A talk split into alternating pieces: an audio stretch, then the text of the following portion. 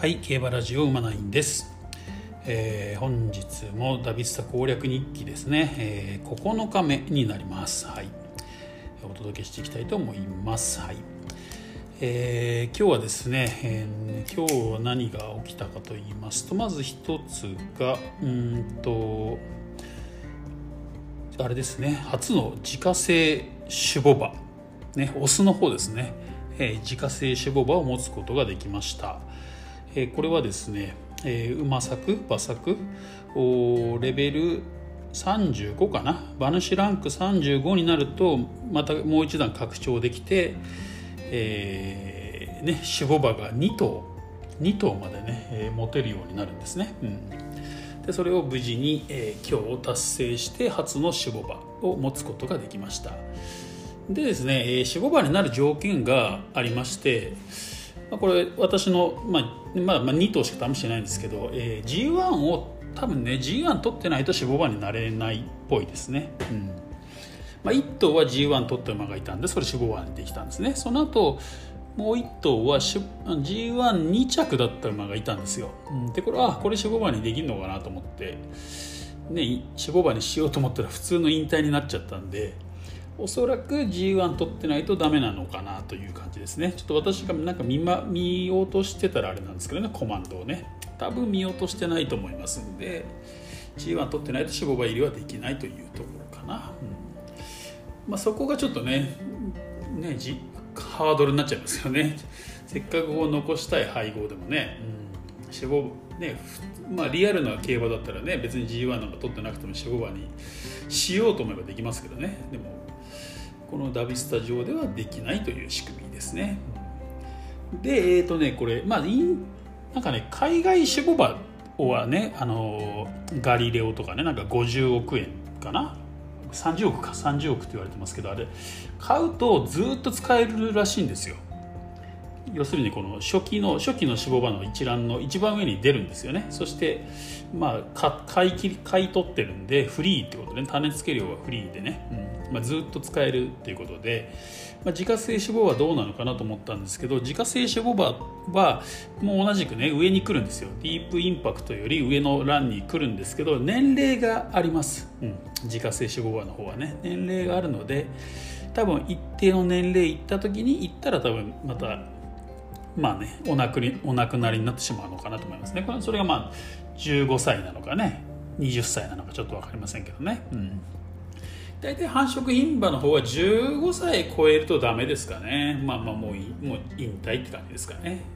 うん、15歳15歳まではまあ種付けできるかな。16歳になるとちょっと今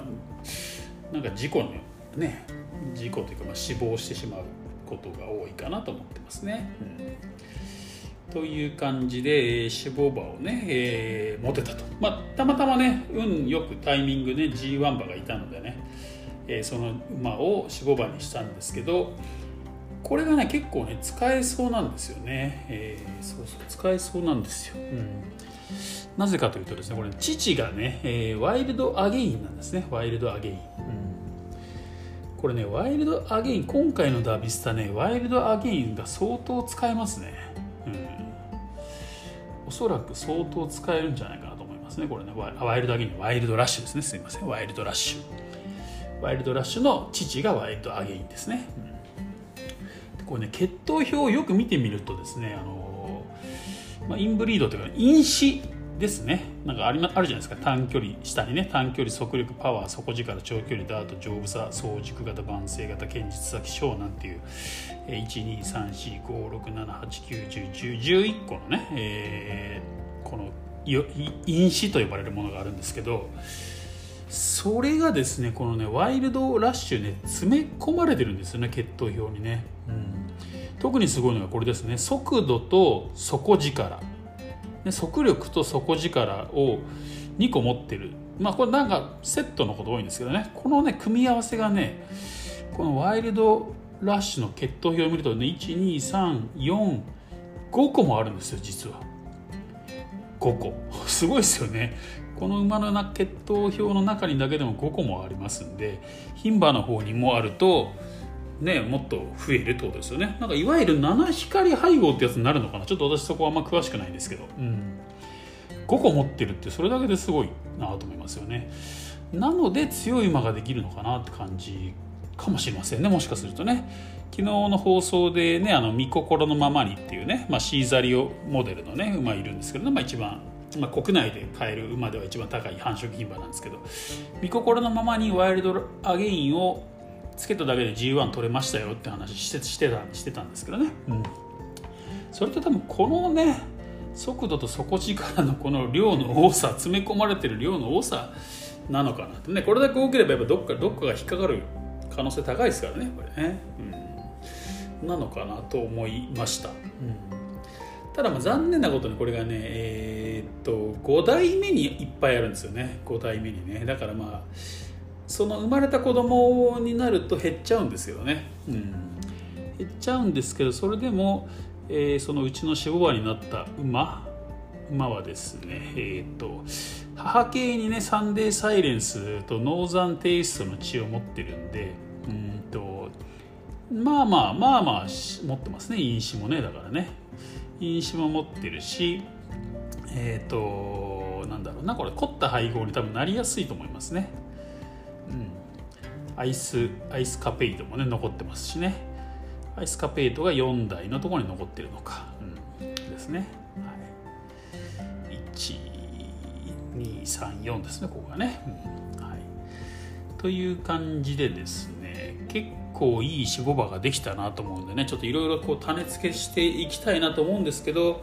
今ちょっとねその自家製牝馬の方から伸びた品系をね育ててるところなんで、ね、同じ祖先のケースも多くてつけられないことが多いんですよね。だからちょっとこの守護馬を生かすならなんか新たな馬を買ってこなきゃいけないななんて思っているんですよね。まあ、それと同時にですねなんかこう台重ね今してきてましてね、えー、4代目ぐらいになってるのかな多分今。最初の初期の繁殖牝馬からね。4代目5代目ぐらいの馬が走ってるんですけどなんかねちょっとね弱くなってる気がするんですよね。うん。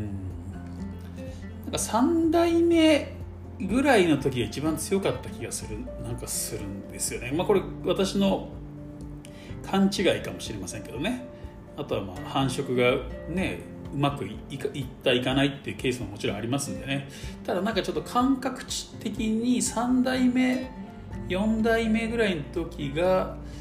なんか強い馬が生まれやすいんじゃないかなとちょっと今ふと思ってるんですね、うん、ちょっと疑いを持ってます。なんかこれ大ね凝った配合で台重ねしていったらすごく強くなるのかななんてちょっと思ったんですけど。